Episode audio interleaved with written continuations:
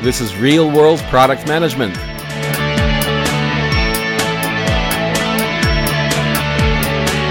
Hello, everybody. This is the second episode of a product management podcast, but we already have a first guest um, with me on uh, on this podcast, Irina. Irina, please introduce yourself. Hi, everyone. My name is Irina Miranos, and to, today, together with Vlad, we are going to go through a number of questions that we've got in regards to product management, and hopefully that this w- will be something interesting not only for people in our company, but also for the outside world. Thank you. Right. So, first episode, I re recorded the webinar that I did inside our company. I removed some of the proprietary notes and made it more generic. Uh, still, we believe that questions that people were asking during that webinar would be interesting to everyone. And as an extra, we've produced a bit uh, that is specific to our company, and those people who work for our company will be able to hear it at the end of um, this episode. So let's start rolling. First question that we have is How have you measured success of the product? What is the ROI of the product for the client? And again, I'm going to answer some of these questions specific to the product that I described in the previous episode. I'll go more generic, and then Irina will add her own thoughts that are derived from her own vast experience of product management. So, for generally for us, the ROI is one of the most important metrics of the product success, and so is customer satisfaction. For data heavy, for example, for B2C products, you can capture pure data like signups, visits, funnels through the website, heat maps, and so on, and uh, collect, collect sufficient amount of data to be able to say to whether it's product successful or not. Generally, uh, measure the adoption. For B2B products, it usually is not that easy, especially in the early stages when you don't have all the customers. You don't even have all the customers exposed to the product. You're releasing it to a very specific cohort of customers just to see if it satisfies the need, if it answers a specific need of a customer. And in, in, in the case of this particular product, most of the data we're collecting was qualitative rather than quantitative, which means we asked customers, do you like it? Does it solve your problem? Do you need something to, to be fixed? Do you want additional features? How well does it work for you? Those kind of things. So we did not have a specific ROI attached to it we did not have any specific uh, KPIs attached to it. It was just a generic yes, no, how well does it work? On top of that, um, this particular product that, uh, that, that I was describing in the previous episode uh, relied on specific business process steps to be done uh, in a very specific way. One of the benefits of exposing customers to this product or having these customers adopting this particular product is that their realization that those process, business process steps were not done correctly, and certain specific data required for the product was not even collected to begin with. So it wasn't it wasn't a product KPI, but it was uh, a way to validate if the current business process is correct. Once they saw it's not, they had to make changes in their own business processes first, or change things within the organization before they can even start using the product. Irina, I know you have your own uh, thoughts on this, so by all means, jump in. Sure. So let me start by saying that B2B and B2C world, those are quite different things. And in B2B world, you basically get a much longer period of adoption uh, for a particular product.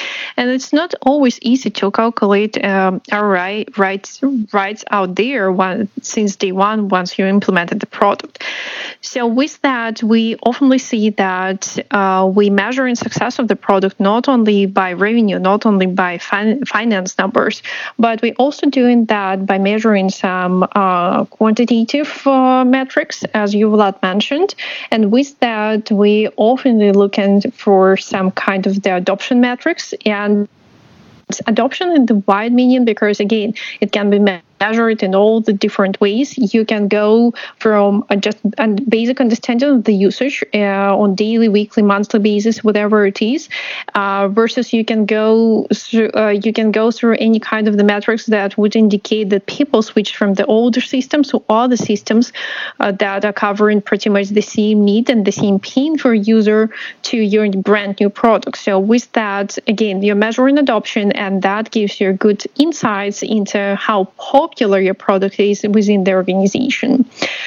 Another uh, metric that can be applied here is any kind of their optimization that is happening on the process side.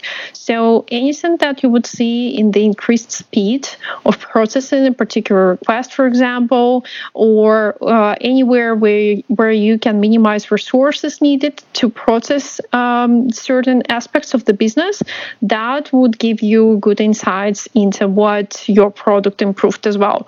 And again, this is something that's straightforward and much easier to measure starting week one or month one um, of your product uh, implementation comparing to finance numbers and financial aspects. Uh, that's something that would come later in B2B world. Cool. Thank Vlad, you very much, Irina. Thank you. All right, let's move on. Uh, the next, well, actually, next there are two questions that we received. They're very similar nature, so I combined them both. One was for a full time frame from start to finish of the program, and the other one was how did your project last? When did you get your first real client in production? So, first thing, and I, I want to hand it over to Irina here real quick. Uh, I want to make sure we understand the difference between projects, programs, and product development because those two are completely different things. Uh, may be related on some level, but in a true sense of the word, they're not. And Irina, please chime in here uh, on on this topic. Sure. So let me start by saying that within every product, you would see a project inside. You would never see a product that does not have a project. So there's always a project, but then what's the difference? Actually a project would have certain criteria how you recognize one really simple and straightforward. So first of all project has certain timeline in mind and milestones and dates to which this project is tied to. It also has certain scope and budget. So there's always certain limits for how long your project is going to take, how expensive it can be. Uh, also, it has a team who is working on that product on the other hand side this is something that's very unlimited and that can live for years and years and years and have multiple and multiple projects within it. We all know how for number of products we are making different releases. So each of these releases can be treated as a separate project but does mean that we are changing the product? Of course not. So all of that stays within the particular product um, some other aspects that again uh, would uh, differentiate project and uh, and product as how we are doing fun, uh, fundings. So basically, your budget for the project is usually allocated on annual basis. It, it can be some other time range as well. For product, this is something that is continuous with probably more frequent revisits. Usually, it's up to three months every quarter when you're doing some kind of the check checkpoint and validation how you are with your resources and with your budgeting. And also, uh, a big difference between project and product would be on metric side. Because again, for project, what you're measuring is uh, making sure that you're on time and on budget, of course, with a certain quality and some technical aspects measured for product what you're measuring it's customer satisfaction it's any kind of the profitability or, or success of the product. It also can include market share and again adoption rate and so on. So the metrics would be quite different between those two. And i do know that people quite often confuse the two but uh, we should remember that um, project and product would require different approach uh, how to deal with each of them. Thank you, Rina. Uh, yep, thank you. From from my end, uh, I'd like to add that I was part of the engagement recently that uh, was I was part of the engagement recently that was uh, supposed to completely remove project and program level thinking from uh, teams that were involved in product development. In other words, uh, that would be a milestone slash checkpoint for the budgeting perspective, for the budgeting aspect of it so, hey, do you guys need more funding? Do you guys need less funding? Uh, what is the current status, and what else do you need to move forward? But the whole concept of project and program would be completely removed from the product development, and the only uh, stream, so to speak, would that were that was to be left was uh, team-based financing. So think about it as a feature team that is receiving steady stream of financing and is developing feature capabilities or full products. And there's no projects involved, there's no programs involved. There's just specific uh, milestones or touch points every six and 12 months to adjust the budgeting for those teams, which is uh, yet another uh, way of doing things without any projects or, or programs uh, for product development. And this is why we have different people on this podcast. This is the idea, so we can see different approaches and different aspects. So, uh, Irina, thank you very much for your perspective. I just want to add, since there was a question, uh, when did we? How long did this uh, development process last? And when did we get a first real client in production? Uh, this particular product that was mentioned in the previous uh, episode took nine months, roughly, from when the idea was formulated, when we literally spelled it out uh, within the organization, to the launch date. It was roughly nine months. Uh, within those nine months, we were able to validate that the idea makes sense, it's sound, it's solid.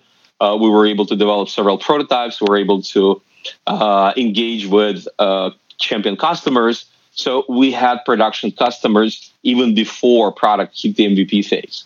So we can't really tell you. I can't really tell you. Uh, we can't really gauge uh, how long it took for us to get a first real client because we had real clients prior to MVP phase. Those were our champion customers that helped us shape the MVP, shape the product, and shape the product's roadmap. So hopefully that answers that question uh, succinctly. And uh, let's move forward. The next question we got uh, based on uh, previous episode is how do you decide when to park an initiative mainly after you have a working MVP?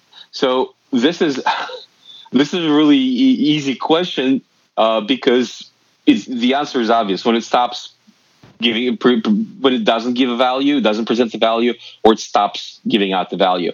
Um, in other words, when it doesn't work anymore, uh, which means one of the things happened.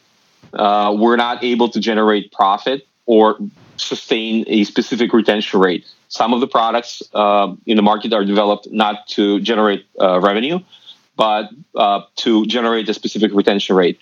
And and I gave an example in the previous episode. Um, it's it's it's the product that is not there to get new customers. It's the it's the product or a feature of a product or a capability of a product that is there to keep customers from moving away. And uh, from a generic example, it would be the whole story with Apple TV and iTunes. Um, yes, you may change. Uh, you may you, you may change the device. You absolutely can go to I don't know Android phones or Windows phones when they we had them, uh, but your library stays with iTunes. So you're effectively chained to uh, the ecosystem that you had before. So that is the iTunes was there not to generate any profit, but to generate a specific retention uh, uh, retention rate uh, for the customers. Uh, another another thing that may play into abandoning the initiative or abandoning a working product is when you're unable to scale, when you can't scale anymore. You have way too many clients, or the clients started consuming too, too, too much or too many of resources, depending on how you measure the resources, and you can't sustain that rate. Um, back in the day when Dropbox was a new thing, uh, there was a lot of new startups that tried to do the same thing. They did document sharing, you know, um, collaborative editing, and most of them died out because they weren't able to scale. They had a, a product that was uh, usable to an extent. They had product that was um, the customers were buying, but they didn't have a, an ability or capability to scale. And one by one, they died out. I was uh, I was working for a company that used one of those. We decided to use uh, some no-name product instead uh, something else that was available from one of the major players and um, eventually everybody stopped using it because it was slow it didn't sync documents correctly because a lot of customers overwhelmed the servers and eventually we ended up using something generic another reason we're not able to sustain the support similar similar um, capability too many clients using the system and they have problems but we can't support them uh, we can uh, scale the support organization or support capabilities um, to uh, support all these customers. And obviously, customers are unhappy. They start leaving uh, the, uh, leaving the organization, stop using product, product dies out. And um, another thing, after you have a working MVP and you decide to abandon it, you can't sell it. And this is one of those things that really boggles your mind uh, once you, if you've never done selling, if you never tried to sell the product uh, to the market, is that you think you have a solution for a problem, you develop into a product, and seem like you validated and does solve the problem. But when you present it to the customers, customers say, listen, yes, it's a pain for us, but it's not such a big pain that I'm willing to pay to resolve it. Or I already have a process to resolve it, so I don't want to pay for it. And again, this uh, another reference to the previous episode. The industry that uh, that product was developed in was a very thin margin industry. So this may be the reason why you aren't able to sell it. Not because your product is inherently bad, but because the cost of your product or the price of your product is to is prohibitive to the current to the market that you're selling it to. Your customers are not willing to spend their money on solving this problem because they're saving their money for something else. That would be another reason why you're unable to sell um, the product, even though you have an MVP, that'll solve the, solve the problem, but hey, nobody wants to pay for it. Irina, you want to add anything to this, or we're moving on? Let's move on for now. Thank okay. you, Vlad. Cool. All right, next question. In terms of prototyping, would you go by yourself here in the early stage, or would you suggest uh, this to be a task for UX designer? Uh, what is what are your thoughts on that? I'll start, and then I'll hand it over to Rena uh, because she has her own slightly different point of view, which is great. Uh, so we hear different uh, different angles on this. Personally, I'd love to do everything by myself so that I can project the vision, the product vision that I have, directly to developers and, and tell them what I want to be done. But as my experience says, a lot of almost all my products always fared better when there was a dedicated UX resource, a designer or um, customer experience uh, expert at hand uh, which means I'm not that great at design. I, I can and will project the vision, but it's always better when the designer takes over and, and wrestles out of my hands. During ideation, prototyping stage, it's fine to use some wireframes, you know, just something you put quickly back, uh, quickly to put together on the back of a napkin uh, for UI. But once you start showing this to other people, not just you, it's always better to have someone quali- better qualified uh, in uh, UI UX uh, realm than you. And again, maybe you're as a product manager, you're coming from um, UX. In that case, you probably would be would fare better than I did. Uh, but uh, in general, it's always better to have a UX person doing the UX. Personally, and and I learned this the hard way by developing those products that I mentioned before. Uh, I'm a big fan of collaborating between people and teams. I always try to find people that uh, would be would have proper skill set for the job. I learned the hard way not to be a UX designer and always engage someone who's uh, who's an expert in that field. Uh, Irina, I know you have uh, your own say in this, so please go ahead. Sure. So I'm trying to keep us back uh, tied to B2B world. And in most of their examples, most of the companies that we see out here is basically we're facing with the situation when UX is done by specialists in this area. And sometimes it's uh, the whole separate department who is doing the UI and UX and who is starting uh, doing any kind of the prototypes day one together with the product team, together with the delivery team. Sometimes we see that this is people who are incorporated into product team because they have to stay in touch, in close touch with product managers. Otherwise you're just not going to be successful. But still it's it's specially so dedicated people who are working with design. Of course as a product manager you can uh, start doing some early prototype by yourself especially when you need to sell an idea to a business owners for example or to any kind of other stakeholders. And the reason for that is the fact that it's better much better to show one pager just one image to them and then talk for an hour about your product and what you're going to do about this, rather than to come with nothing, show nothing, and then talk for an hour. Believe me, uh, people will stick to this image and they will use it and reuse it many, many times after that.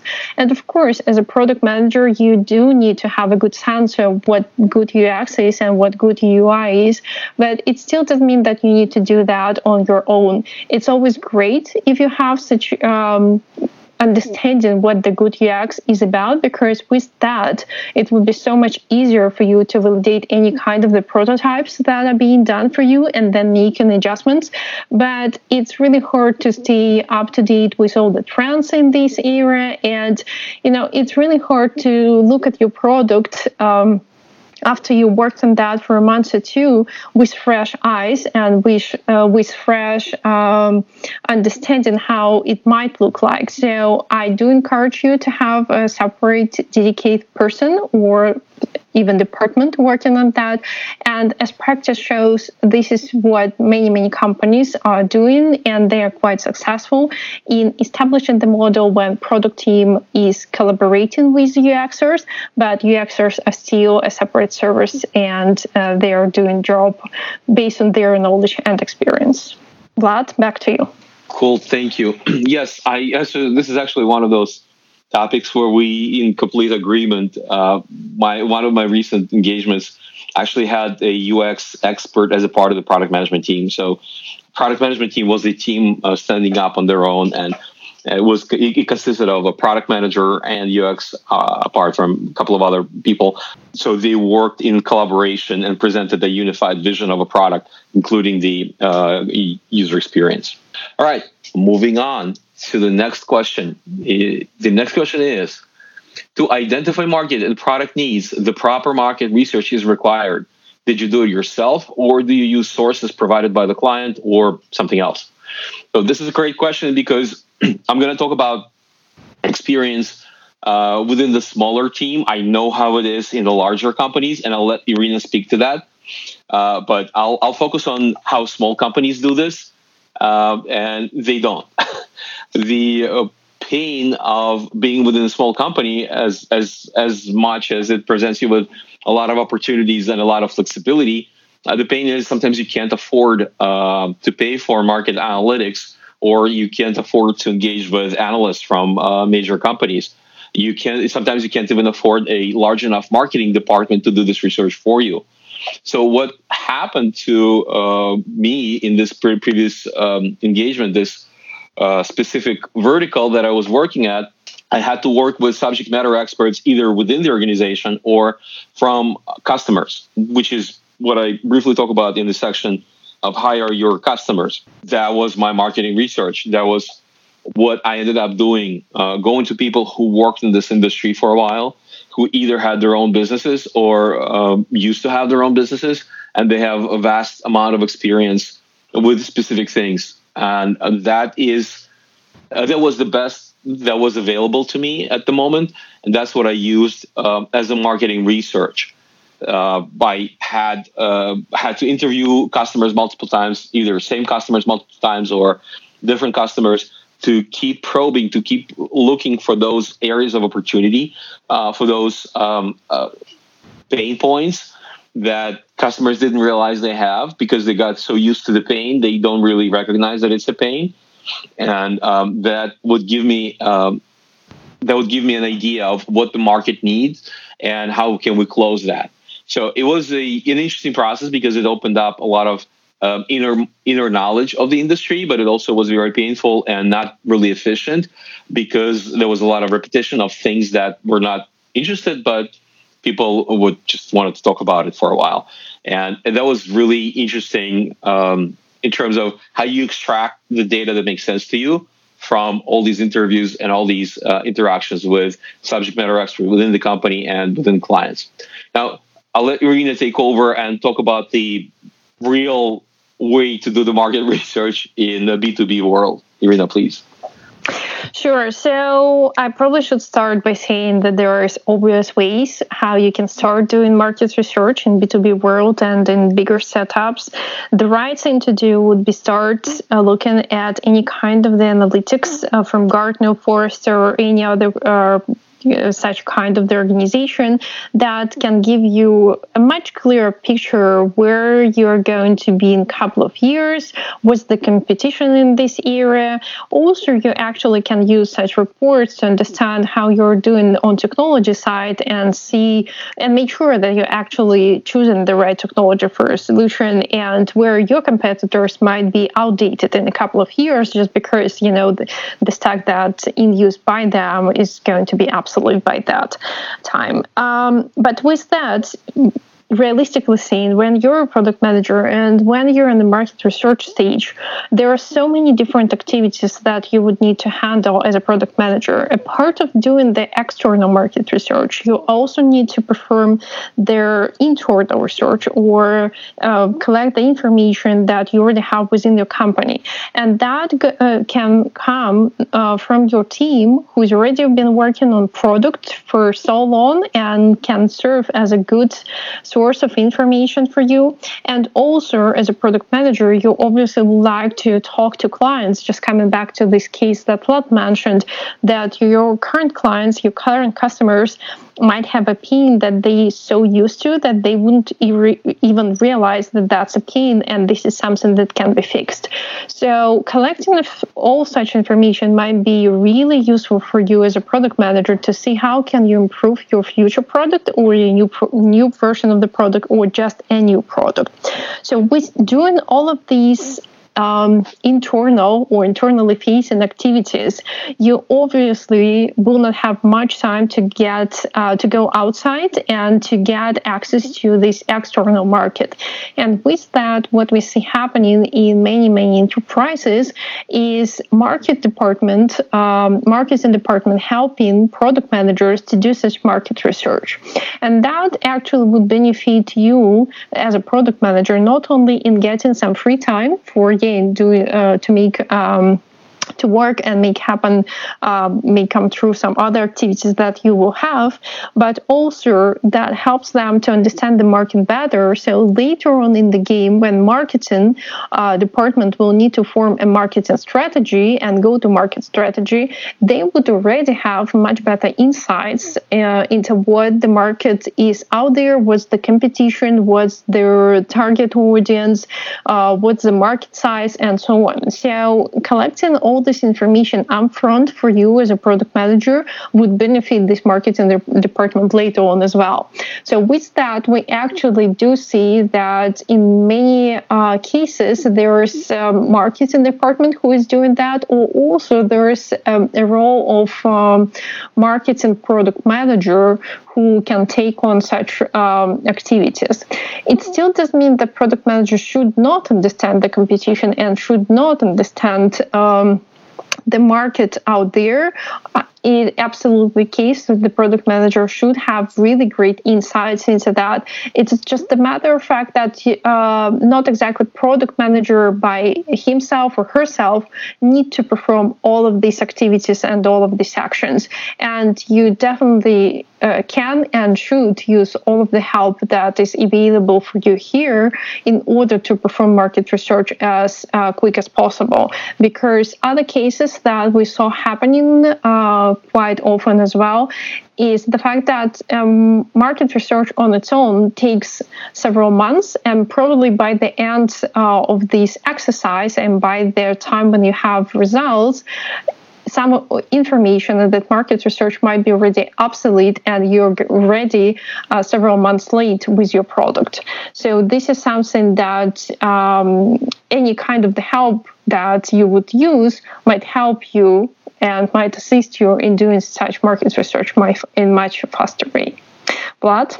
Thank you. I think we've uh, we've, we've talked about this uh, deep enough. So let's move on to the next question.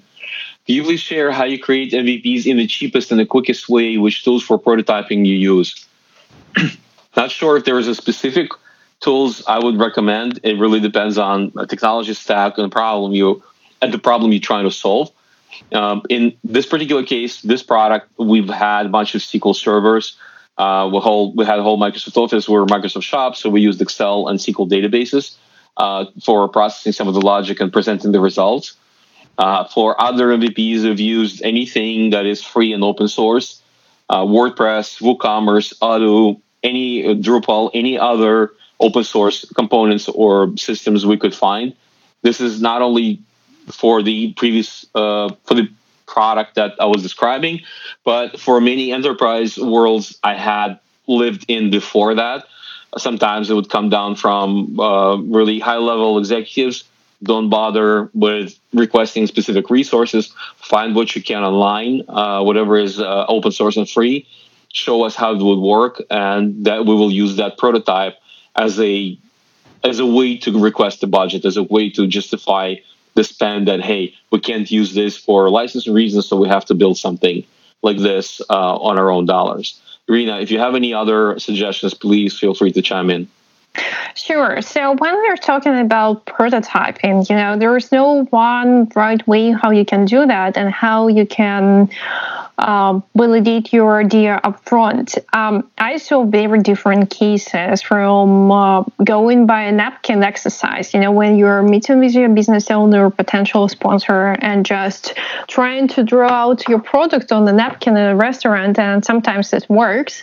Um, and also on the other hand side you can do really deep prototype by your own using any kind of the tool that's available to you i i probably should say that one of the most uh, useful is still PowerPoint, and many people are still doing lots of prototypes and showing different flows within the PowerPoint.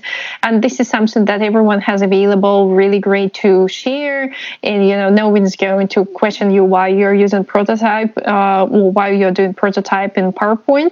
So yeah, I do see that happening a lot, and sometimes it can have a level of complexity when you're getting up to several thousands of different elements on one page of the slide. So, um, you know, it might be really deep uh, uh, worked through prototype even though it's still PowerPoint. And of course, you can do that by your own. So basically, the only thing, the only resource that it requires is your time and your energy. You're not spending much money on that, as you can tell.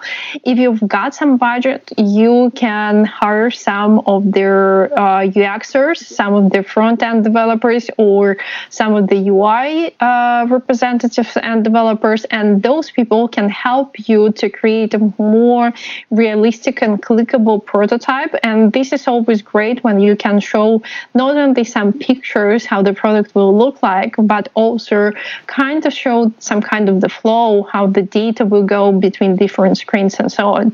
And that's very powerful tool as well. And to this level of details, it's always great to share any kind of insights like that or any kind of the early prototypes like that when you're attending any kind of the conferences or any kind of events where you can see your potential users uh, and your potential clients. So when you have this level of details, um, it should be enough for, for them to understand what your product is about, how it's going to look like, how it's going to work, and, and this is really powerful tool how you can get an earlier feedback about your product. Although I, I would be cautious to uh, go into such wide audience with uh, just black and white version done in PowerPoint because with that you might cause even more confusion and many questions are being asked about your product. So uh, when you're getting out there with with the prototype, uh, just be sure that it's self-explanatory and people can just click through that and understand this without any bigger instructions or uh, you know excursion around different elements and functionality that you would expect to have within your product later on. So again, prototyping can be an easy and cheap thing, and you can spend uh, you can spend as much money as you, as you would spend later on the product by doing a very detailed and extensive prototype. But that's the matter of the question and um, of the KPIs that you would have. Sometimes it worth spending money on doing number of detailed prototypes and then getting to the point when you have the right product to be built, rather than uh, doing an early MVP of the product, spending some money there, and then figure out that this is not something that will work. So no one right way, no silver bullet. Uh, play by the conditions and play by your budget. Vlad, back to Thank you. Thank you, Rena. Thank you. This was great. Let's keep moving on. Next question again. Uh, which tools do you use for metrics tracking? Uh, before I answer, before I answer this question, I just want to point out that it's great that we're focusing so much on tools, but um, in reality, most of the responsibilities of a product manager can be done with just with Excel or with pen and paper, uh, as long as you have the right data in front of you. Um, it's less about tools; it's more about what you use those tools for and what kind of information you're gathering. So for that particular uh, product, uh, we've used Good Excel with list of clients, their feedback, answers, and issues they've experienced. Obviously, if you have a B2C product, and you're collecting vast amounts of data, if it's a web application or if it's an app, you can use Google Analytics or any other tool uh, to collect the data points. Uh, but the end of at the end of the day, uh, for stakeholder reports, you're probably not going to have them log into um, Google Analytics or Adobe uh, Analytics or any other things. You'd probably collect those reports and put them into Excel against other other KPIs or other metrics that um, you're tracking, or you just those screenshots. And uh, it's really not that important which tools you use.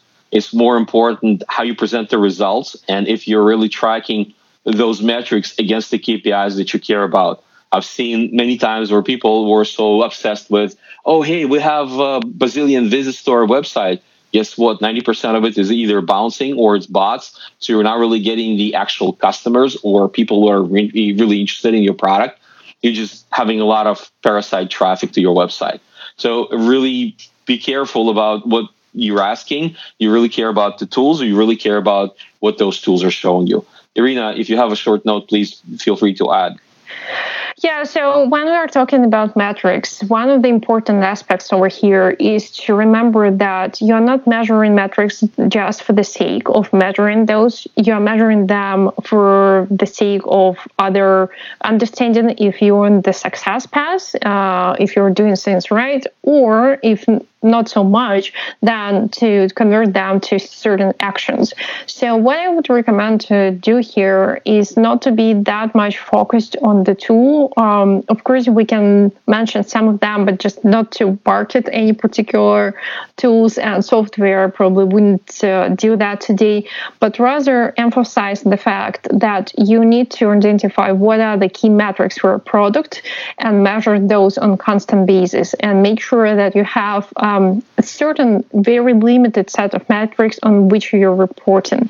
Remember that when you're reporting based, uh, based on these metrics to your business owners, you shouldn't use um, a tons of numbers. They will never read through them and they will never understand that. Stick to probably three, five metrics that you probably not even measuring directly, but something that you're calculating based on the metrics that you see in your product, and then uh, start reporting on them on weekly, bi-weekly, monthly basis, whatever it feels right for a particular product so with that, uh, you definitely can use several tools, and this is uh, actually what's happening in most of the cases.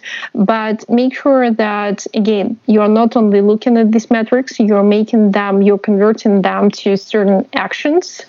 Uh, you are trying to improve certain metrics. You have the key metrics as something that you constantly monitor, probably on daily basis, and you have a minimal set of metrics which you're reporting back to your business. That would I would say as the most important aspects. Um, of course, in today's world. Um, when we are talking about desktop applications, Google Analytics would supply you uh, quite a big amount of data about your product, although uh, it's not going to give you the full picture. And there are a number of tools uh, available on the market that would help you to better understand what's happening with the retention uh, within your product, how you're dealing with the conversion of your uh, customers, and so on. So uh, definitely look for something additional uh, to Google Analytics that would serve the need for a product. And again, don't be obsessed with numbers. Don't be obsessed with number of these metrics. Uh, be obsessed with getting success with your product. Vlad, back to you. Thank you. All right, let's move on. Next question, really deep. Is it necessary to perform all these activities support is it necessary to perform all these support activities by the product manager all the time? When are the times to grow your own product support team and escalate all these activities to them? And this is in reference to uh, the part of the story in the previous episode when I talked about the responsibilities of a product manager and how product manager ends up doing a lot of things around sales, support, marketing, uh, interfacing with developers, uh, interfacing the legal team, and literally everything there is to do as a business owner or uh, a mini CIO or mini CEO of a product.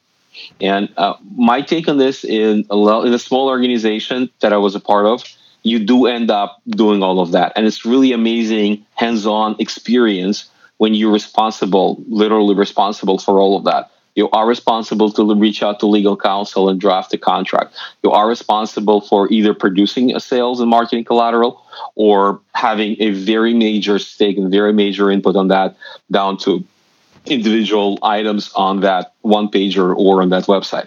You, it, it's really amazing experience when you touch every single part of your product management responsibility scope. And it does give you a lot of new things to learn. Of, of course, nobody nobody is born with that knowledge. So it does give you a great uh, learning experience and introduces a lot of humility to being a product manager. But if i was to isolate at least one of the activities that i would absolutely recommend everyone would go through it would be sales. I would absolutely encourage anyone who wants to be a product manager to sell at least one of their products not just develop it and throw it at the market and see what sticks but actually go and sell it. If you've never done this before, it would really blow your mind because it presents you with absolutely different perspective on things, absolutely different view on how your customers perceive your product, especially if you're coming from uh, development, a BA, QA testing, any other IT environment, any other IT background. It absolutely, if you never own your own business, it will absolutely blow your mind. It's one of those experiences that you absolutely must have in order to be a successful product manager. Um, I know Irina has a different take, which is uh, why it's great to have different point of view. So Irina, why don't you talk about uh, more of a enterprise and more of a B2B environment and expectations for a product manager? In today's world, when you're applying to a position of product manager, there are certain expectations from you as a person who is going to serve such a role within the organization that in most of their companies, you would see and ask that product manager should at least, or at minimum, serve as a subject matter expert about the product uh, to all these departments like sales and marketing and support and um, content in the research department and so on. And uh, with that, you need to, to interact with all of these departments on some regular basis, no matter what. So this is, I would say, uh, the minimal ask that's uh, that is out there. Uh, in most of the cases, though, it's not going to be just limited to be kind of the consultant about the product and serve as a subject matter expert, but to have a closer um, interaction with all of these uh, departments. So with that, for support team, you usually, as a product manager, expect uh, expected to provide any kind of the trainings and demos and um, any materials that would help them and user materials I meant over here that would help to support team to um, promote certain feature or share more information with the end users how that functionality can be used or how to use it right. And all of these trainings are done um, in various formats, but still, this is something that in most of the cases you're going to do uh, pretty much per uh, every big release when you're uh, pushing out there some big functionality or some new uh, big capability uh, within your product.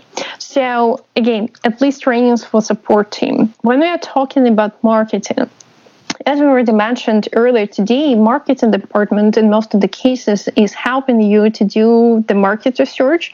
And uh, with that, it would be really great for product manager to be involved in such activities. It's not only uh, for the sake of extra help that you're providing there, but also for the sake of product manager to better understand the market and with that to be able to interact with the end users and with the customers that are available on the market uh, to better understand the target audience, to better understand what what are the pain points that all of these people have, and later on, uh, that knowledge really helps you to prioritize uh, certain capabilities within your product right, and then probably would uh, help you to do the positioning right as well when you're talking to your business, because positioning for the external market again uh, would be most most probably uh, be done by the marketing department. So again, by involving into any kind of marketing activities, you have much better understanding of your end users, their uh, their pain points, and their needs. And another um, another department that most probably you're going to be tied with is sales. So for sales, um, these guys tend to ask you to sit in uh, sales pitches. It doesn't mean that product manager should conduct uh, such sales pitches uh, by himself or herself.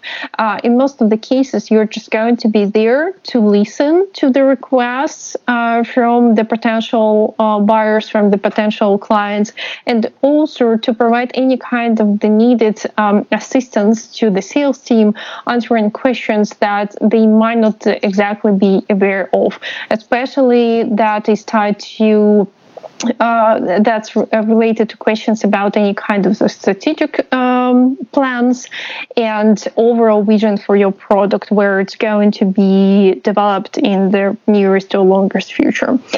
So, uh, for sales, you also might be reviewing any kinds of the materials, or at least um, providing the content for creating such materials, because uh, no one uh, except the product manager would know better and uh, would phrase it better how particular capability uh, what first of all what uh, what capability is going to be out there in the next three months and then how we can market that and how, why we why did we decide to put that on the roadmap in the first place. So for sales department again you're helping these guys with any kind of the materials and content for these materials and also attending the sales features. This is their uh, more general general ask that you would see out there in the market, and all of this is expected from product manager uh, at least to be aware of, and just uh, or at max to spend certain capacity, certain percentage of um, time um, helping all of these departments. And basically, support marketing and the sales. This is the guys that all together, together with the product team, would form the success of your product. So you do need to make sure that you work as one big team. Vlad, back to you. Thank you, Rena. This is great. Uh, uh, this is uh, now at the last question for this. Um, sorry, that's last. Okay, we we still have two more questions. So um, let's do one short and one long response. Uh, short uh, question: How do you decide whether it's going to work or not? The whole team, or was it rather a gut feeling as a PM? And I'm gonna ask Irina, and I'm gonna answer myself to take this as in how do you decide at any stage of product development if it's going to work? Uh, but the idea level, at the prototype level, at the MVP level, and past that. So my take on this is it's more of a collective conscious. It's a, usually it's a group decision because you never work alone. You never work in a vacuum. You have a lot of people, a lot of stakeholders, and you have a lot of input from all sides, from CEO, CIO to marketing to sales to development team. Any team at any point in time may come back to you and say, hey, this is no longer feasible to support your initiative, to support that stage of product development that you're in. Eventually, you may develop a gut feeling. There's a, if you read internets, if you listen to other product managers, there is a thing that's called product manager's gut feeling or product manager gut. It is a thing people have get to feel that it's time to stop, or they get to feel that it's a good idea. But you really need to assess the uh, 360 on the situation. You really need to understand every stakeholder's uh, vision, whether it's sustainable to continue, whether this idea, whether this prototype, whether this MVP, whether this product has reached the end of life and it needs to be phased out or needs to be canceled. It, it almost never, in my experience, it has been never uh, just a single person's endeavor. It was always a collective feeling or a collective decision. It was sometimes it was in uh, together with a customer, sometimes it was within the company, but it was always uh, an input from subject matter experts that triggered certain decisions. Irina, if you have anything else, please add. Yeah, so this gut feeling, you know, this is something that many people used to use and used to have when you're developing a product.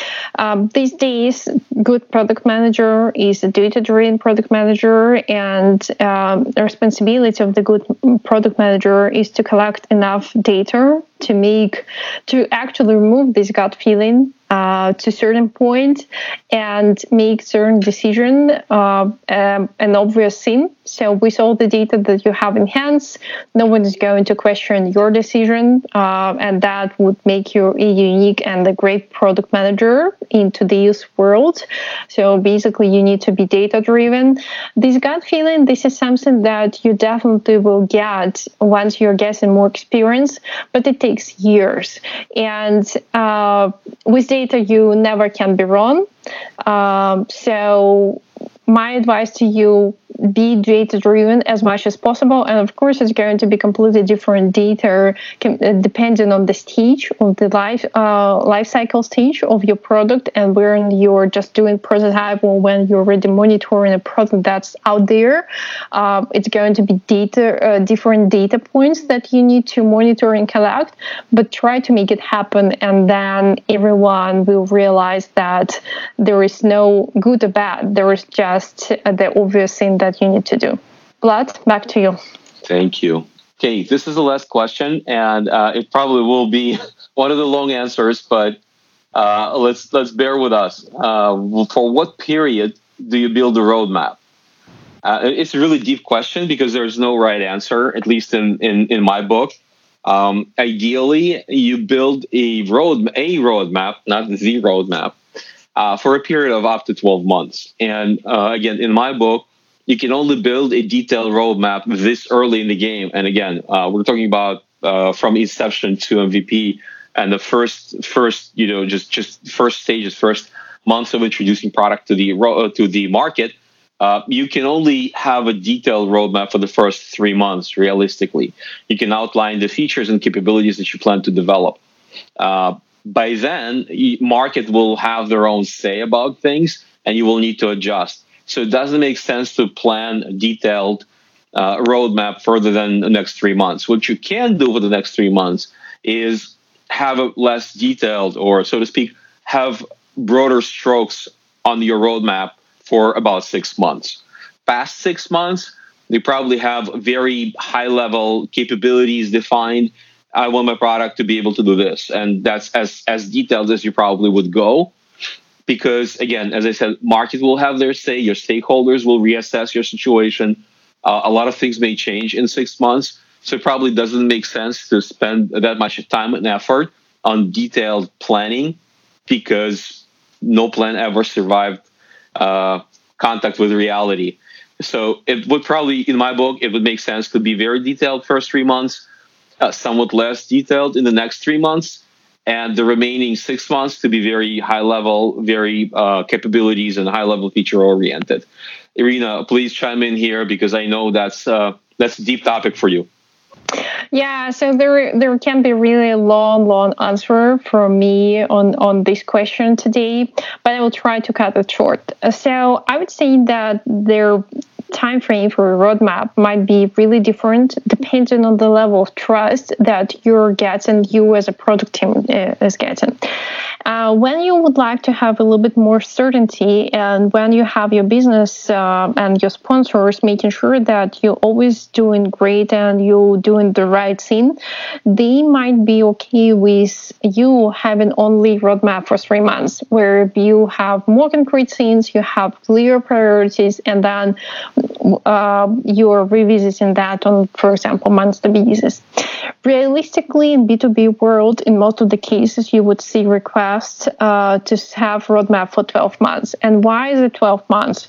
It's because we are still um, even when we are building products, we are still kind of tied back to this project mindset. And as we discussed, when we have projects, we have certain funding periods. And usually this funding period is one year, so it's 12 months. And this is exactly for how long you would need to have your roadmap in order to be able at least somehow allocate and calculate budget that you would need for a product.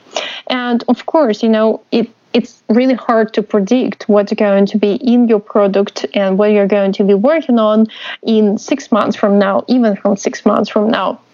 So with that, this budget allocation in most of the cases is treated rather than just a, as a bucket. It doesn't mean that you're committing to certain features that you've put on your roadmap. It just uh, uh, gives you some boundaries uh, outside which it would be hard to go. Or if you're going outside of these boundaries, you basically will need to have an extra ask and extra conversation with your business and your sponsors. So this is how you would treat that 12 months roadmap. And again, again, this is what is happening in most of the cases, and this is the majority of requests that you would have as a product manager in majority of companies. Um, we're still facing some cases when uh, product manager sometimes uh, sometimes has been asked for three or five years roadmap, and realistically, um, like probably one percent of product managers uh, have roadmap for such long periods of time, and the reason for such asks is coming from the cases when you are dealing with a potential huge client or when you're uh, talking to the uh, to the company who might become a partner uh, or one of the vendors uh, for your product. With that, uh, these guys are usually asking for a longer term roadmap. Um, in order to make sure that your strategy and your vision for your product overall on the longer um, on the longer term is somehow aligned with what they have in mind just to make sure that you know there are no contradicting things and there are no things that are actually completely not within their vision and not within their roadmap. And for that you actually being asked to have something longer term. Um, another thing to mention here is actually the fact that you uh, sometimes you need to have different versions of the roadmap. The one that that you would expose internally to your delivery team, for example. And these guys will be happy with a shorter term roadmap and more concrete one that is more stable. And with that, um, you can stick to three months roadmap only. You also will need to have a roadmap that can be externally uh, shared, uh, that will be used by your sales team and potentially your marketing. And that can be something uh, more concrete, but still not treated as a commitment. And everything that you put in there, you would like to make sure that, again, it's more or less stable. So it can be from six to nine to 12 months uh, in some of the cases and then there's there should be a vision, there should be a strategy, there should be a roadmap that you are sharing with your business owners and your sponsors. And of course, for these guys, you kind of would like to show a longer term strategy because you don't want to come to these guys and say, here what we're going to do in the next three months, and then we don't know, we have no idea. You absolutely would like to to convince them that you you are in absolute control of the situation. And with that, you know what you're going to be doing, or at least you know where you're going to be looking, which theme, which strategy you're going to be taking in, in a year from now. So, from that perspective, you need to have this internally used roadmap for a longer period of time. Um, I saw cases when we were creating roadmaps for three and five years. I would say that again, it's hard to do. Most of us don't do that. Most of us don't have such roadmaps. But when such requests are coming, uh, be prepared that uh, this is a good way of showing yourself as a strategic thinker, which is actually a good skill for product managers. Vlad, back to you. Thank you, Rena. I just wanted to add one one note on the topic when you said the longer term roadmaps are used to align with uh, strategic partners. In many cases that I've seen, uh, longer term roadmaps are used as a bargaining chip, or um, your customers actually will have a chance to adjust your roadmap, your longer term roadmap, based on their uh, their priorities or adjust their roadmaps based on your priorities. If you're one of the strategic partners and your product is adopted as an enterprise platform for a large enough company, they will have something to say about your priorities and things on your roadmap. At the same time, they will use it to prioritize their internal development effort. And I've seen this happen more than once. Look at the partner's roadmap. Hey, this capability comes up Q2 next year so by that time, we need to develop something that will use that capability internally. So if you guys are standing by that promise, then we'll plan certain activities around that. So it's not just uh, don't don't treat this as a you know as a read only item. Don't treat this as your own thing. There will be cases, definitely, hundred percent. There will be cases where other companies will depend on it. The companies will try to convince you to change things around or will use it as their own internal guide on how to do things uh, inside their own organizations. And of course, you can always, you know, trade things back and forth. Hey, we're gonna move these things around, but promise us you're not gonna ask us to do this thing, and and and so on. So that wraps up our episode. That wraps up all the questions we had. Uh, thank you very much, Irina, for uh, being here on the podcast. Thank you, Vlad, for inviting me and having me over. Oh, it's uh, absolutely a pleasure. And I can promise you this is not the last time you're here. Thanks, everybody, for listening. If you have any questions, please email them to me at askvlad at vgrubman.com. That's the dedicated email address that you can send these send the questions for this podcast. And if you have any questions to our speakers, in this case it's Irina, uh, send an email to this address and I'll absolutely share all the notes and all the feedback and all the questions with her. And hopefully, we'll have her back uh, next time to answer those questions. Again, the email is askvlad at vgrubman.com. Thank you very much. It's been a pleasure, and uh, let's hope we hear each other again. Thank you, and bye now. You've been listening to The Real World Product Management, and I've been your host, Vlad Grubman. Until the next time.